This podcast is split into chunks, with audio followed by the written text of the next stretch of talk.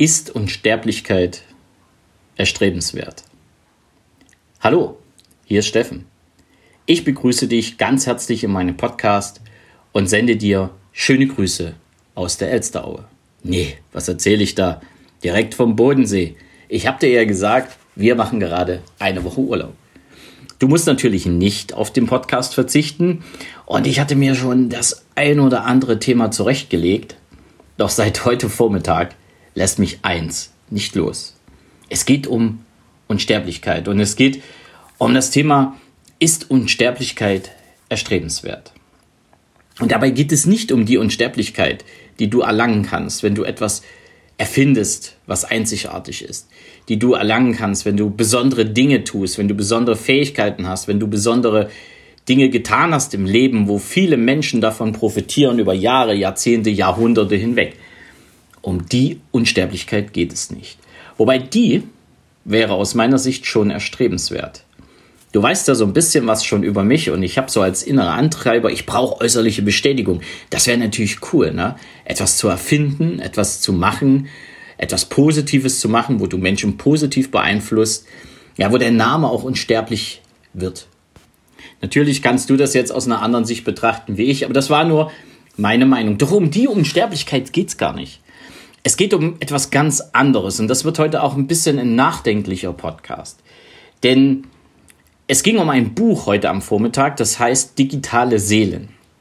Und da geht es wirklich um Unsterblichkeit. Also es geht darum, dass Menschen Menschen in der digitalen Welt richtig als Avatare unsterblich werden lassen und dann mit denen auch leben. Also oder für die leben oder was auch immer.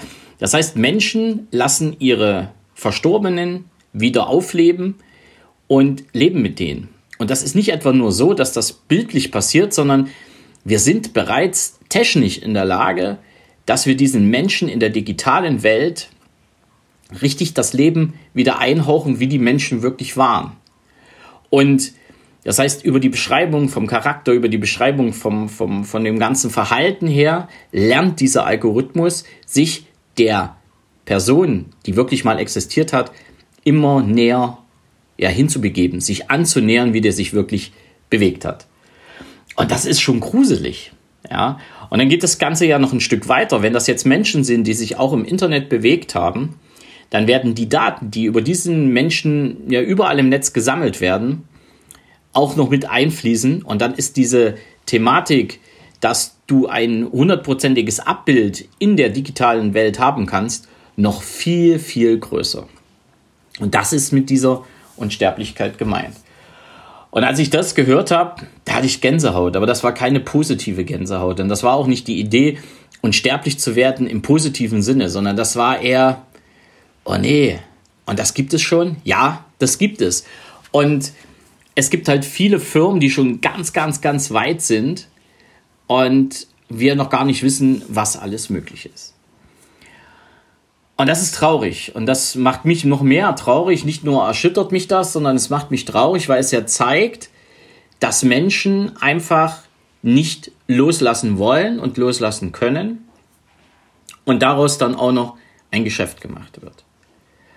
Und es bewegt mich immer mehr, denn ich kriege so langsam das Gefühl, dass viele Menschen in der digitalen Welt sich ihr eigenes Leben zusammenbauen und ihr echtes Leben wirklich ja, nicht mehr hundertprozentig leben.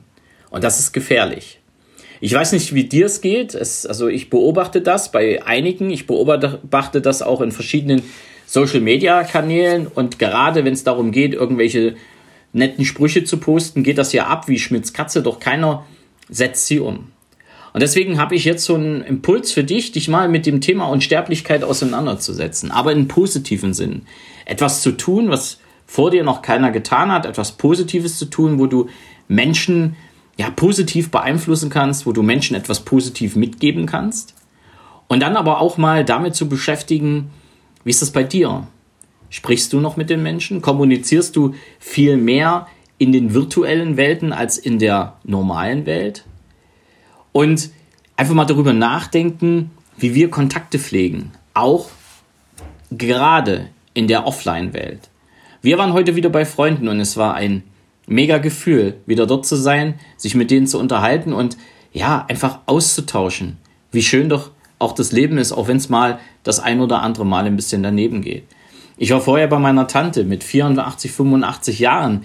Die wohnt 450 Kilometer weit weg. Da ist es auch immer wieder hebend, den Kontakt zu halten. Und das ist das, was ich glaube, was uns Menschen wirklich nach vorn bringt. Der persönliche Kontakt. Und das nicht nur über die Online-Medien.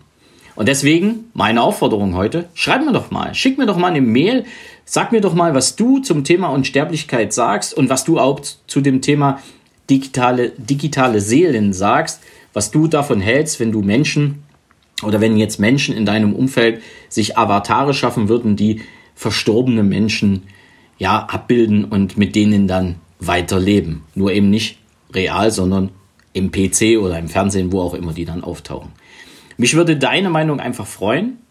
Ich wünsche dir jetzt eine schöne Woche. Ich werde dir das ein oder andere in den Social Media Kanälen ein bisschen über unsere Reise berichten. Es wird eine Fahrradreise werden.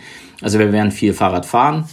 Und ja, also am Freitag auf alle Fälle. Am Mittwoch weiß ich noch nicht. Aber hör doch einfach mal rein, ob es nicht auch am Mittwoch einen neuen Podcast von mir gibt. Es grüßt dich von ganzem Herzen und direkt vom Bodensee, dein Steffen Rauschenbach. Ciao!